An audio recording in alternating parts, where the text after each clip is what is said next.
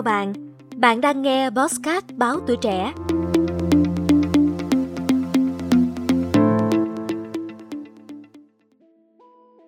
Bạn có nghĩ rằng đến một ngày con người phải hợp nhất với robot nếu muốn sống trên sao hỏa hay không?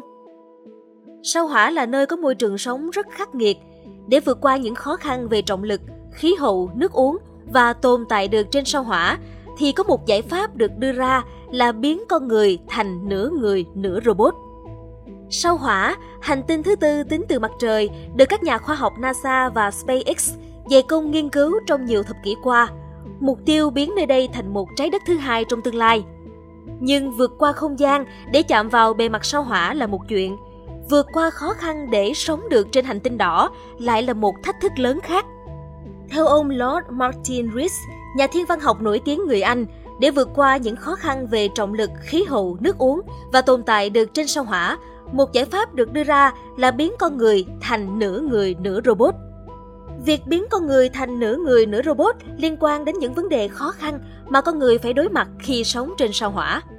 Trước hết là vấn đề làm sao để sống sót trong môi trường không trọng lực. Các nghiên cứu của NASA trước đây đã chỉ ra rằng việc chuyển đổi từ trường trọng lực này sang trường trọng lực khác có thể ảnh hưởng đến định hướng không gian, sự phối hợp giữa mắt và não bộ, sự cân bằng và khả năng vận động. Các phi hành gia cũng trải qua những thay đổi xương và cơ trong không gian. Máu trong cơ thể di chuyển lên đầu theo hướng vi trọng lực, có thể gây áp lực lên mắt và gây ra các vấn đề về thị lực. Nếu các biện pháp phòng ngừa hoặc đối phó không được thực hiện, phi hành gia có thể bị tăng nguy cơ phát triển bệnh sỏi thận do mất nước và tăng bài tiết canxi từ xương của họ. NASA cũng đang xem xét một số cách để giữ cho các phi hành gia khỏe mạnh trong các sứ mệnh tới sao hỏa, bao gồm các thiết bị trọng lực nhân tạo và bệ rung để giúp tái tạo xương và cơ. Việc trở thành người máy có thể có lợi trong việc giúp chống lại tác động của vi trọng lực lên cơ thể con người. Chẳng hạn như, con người có thể gắn lá phổi bằng sắt hoặc thép dưới da để bảo vệ các cơ quan mềm của chúng ta và giúp chúng ta đàn hồi hơn dưới tác động của vi trọng lực.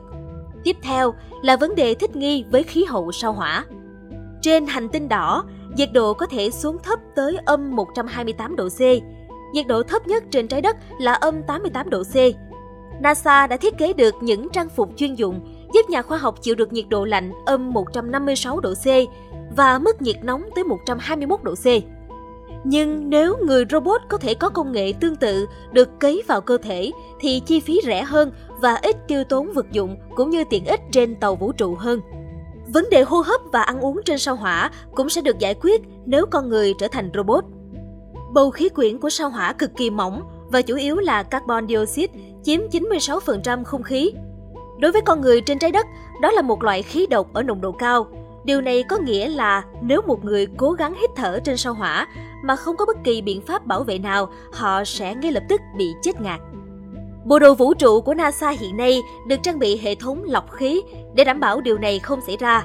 Nhưng cũng giống như việc sống sót qua nhiệt độ lạnh giá, trở thành một người máy với các hệ thống máy móc lọc khí bên dưới lớp da có thể giúp các phi hành gia thở dễ dàng hơn trên sao hỏa mà không cần sự trợ giúp. Ngoài ra, người robot sẽ ít phụ thuộc vào nguồn dinh dưỡng từ lương thực thực phẩm. Điều này đặc biệt ý nghĩa vì sao hỏa không có nước, khí hậu khắc nghiệt, không thích hợp cho việc canh tác nông nghiệp. Với kinh nghiệm hơn 40 năm nghiên cứu và giảng dạy trong lĩnh vực vũ trụ học và vật lý thiên văn, ông Lord Martin Rees cho biết rằng việc hợp nhất con người và robot không phải là ý tưởng điên rồ, mà hoàn toàn là một trong những giải pháp tốt nhất để giúp con người tồn tại trên sao hỏa. Những nhà thám hiểm sao hỏa sẽ sử dụng các thiết bị kỹ thuật cấy ghép trong cơ thể để điều chỉnh bản thân. Họ có thể biến thành một loài hoàn toàn khác trong vòng hai thế hệ sống trên sao hỏa. Và nếu một ngày nào đó, con người có thể biến mình thành robot, chúng ta sẽ trở thành gần như bất tử. Khi đó, con người sẽ có thể thực hiện một chuyến du hành giữa các vì sao có khoảng cách xa hơn và ngủ đông hàng thiên niên kỷ. Nếu một ngày công nghệ này thành hiện thực, thì liệu bạn có ủng hộ hay không?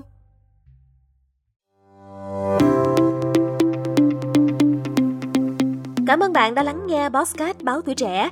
Đừng quên theo dõi để tiếp tục đồng hành trong những tập phát sóng lần sau. Xin chào tạm biệt và hẹn gặp lại!